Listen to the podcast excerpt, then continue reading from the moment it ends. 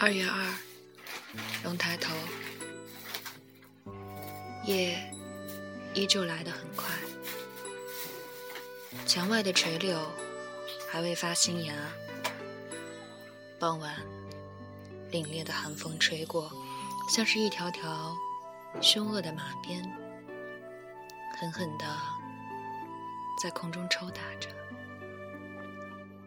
窗外红了一片。是残阳似血，还是血映残阳？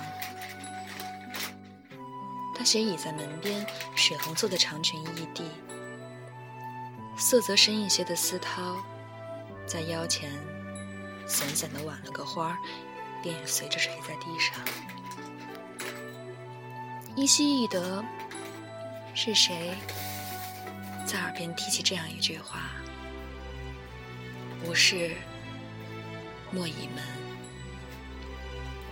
挥挥手中的卷子，那残存在耳边的声音便就散了。莫以门，略一思量，便勾起嘴边一抹冷笑来。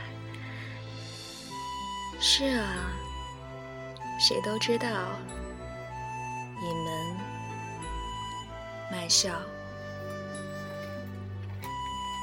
春日游，杏花吹满头。陌上谁家少年，足风流。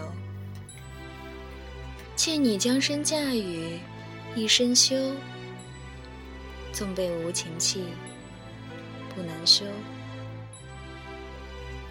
楼上是谁在娇声唱着缠绵的曲子？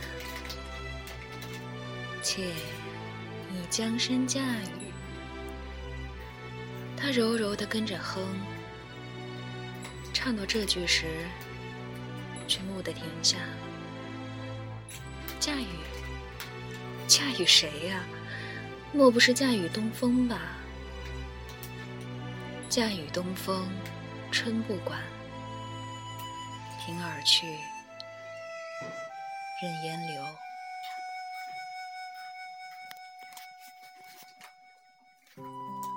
犹记得初见时，不过是豆蔻年华。那日，他在江边浣纱，口里哼唱着新学的曲子《桃之夭夭》，灼灼其华。之子于归，一齐世家。身后的桃树上，盘踞着长尾的顽猴。忽而一跃而下，手中攥着岸旁被磨得光滑的鹅卵石，窜回树上。卵石一般黝黑圆滚的眼珠滴溜溜地打着转。阳春三月，屋后的阳光透过满树的桃花，打碎在地上，碎金一般，洒在身上。却又柔柔的、温热的，像是一路走来，村里的小伙子们看向自己的炙热目光，手中的丝线在清澈的水底涤荡，搅乱一池春水，搅乱自己的倒像，亦或是搅乱谁的思绪。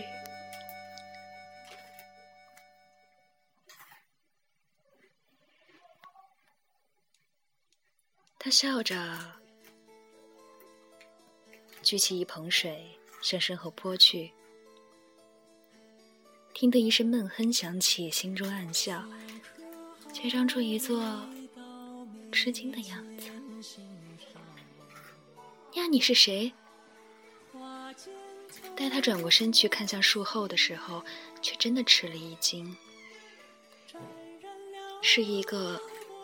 从未见过的清俊男子，该怎么形容呢？就像是年少时的一个梦吧。青山绿水，微风煦日，像是都化成了眼前的这个男子。不似妖精般的诡谲，却是凛然的一副浩然正气。他逆着光看向他，不由得红了脸。是有人这样说过吧？人面桃花相映红。他直指向北的大路，他对他抱拳作揖，翻身上马，绝尘而去。他张了张嘴，却没有发出声音，有生以来第一次。他是那般的想要挽留住一个男子，他想问问他：你看这满树纷飞的桃花，可有我美？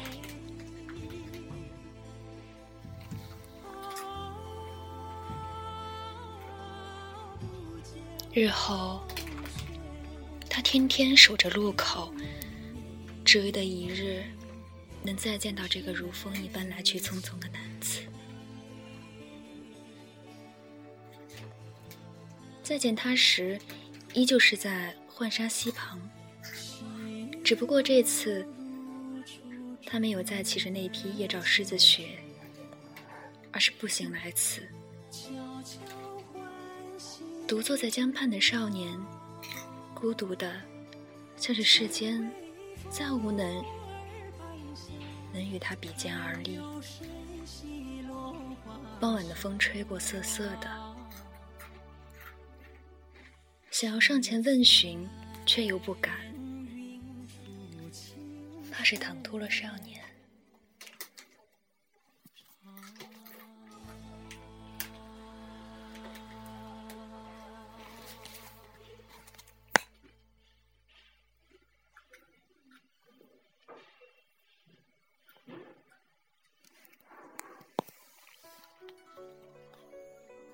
这时，突然转过头来，他的眼里泛着清澈的光。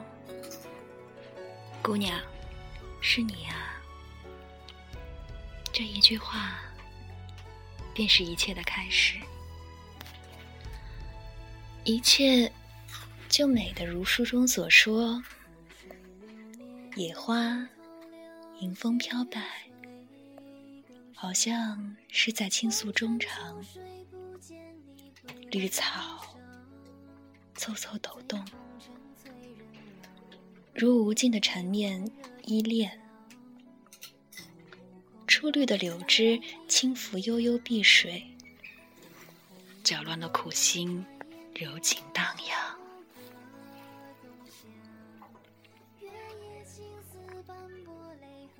他是太虚观的弟子。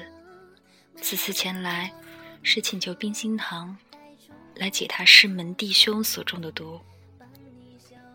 那时他尚年幼，并不知道那时妖魔已攻破太古同门，战火已渐渐燃至江南。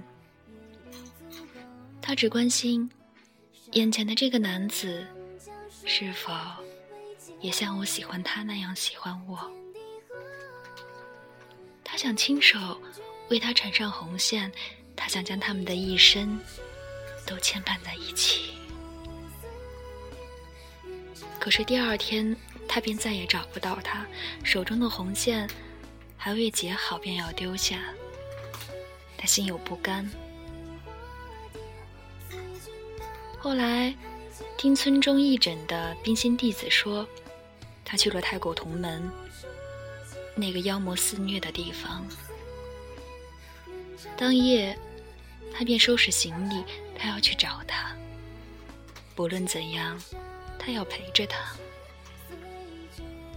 他从没想过，未出过远门的自己会遇到怎样的险恶，只是一路追寻，却未料被路中的流匪劫了去。卖到了烟花之地。那时，毕竟还是年幼啊。再然后，便是数载的卖笑生涯。再然后呢？做这一行的，总是要老得比常人快些。前几日，他仿佛是看到了他。不过谁信呢？逝去的这么多个日日夜夜里，他没有少见到他。不过，大都是在梦里罢了。他嗤笑自己睁着眼睛，竟也做起了梦来。可是，他看起来仿佛瘦了，眼睛里也没有往日的光彩了。就算只是梦，他却也不可抑制的难过了起来，像是谁在心底最柔软的地方捏了一把似的。可是，如果有机会，他还是想问：曾经唱《桃夭》给你听的那个姑娘，你是否还记得？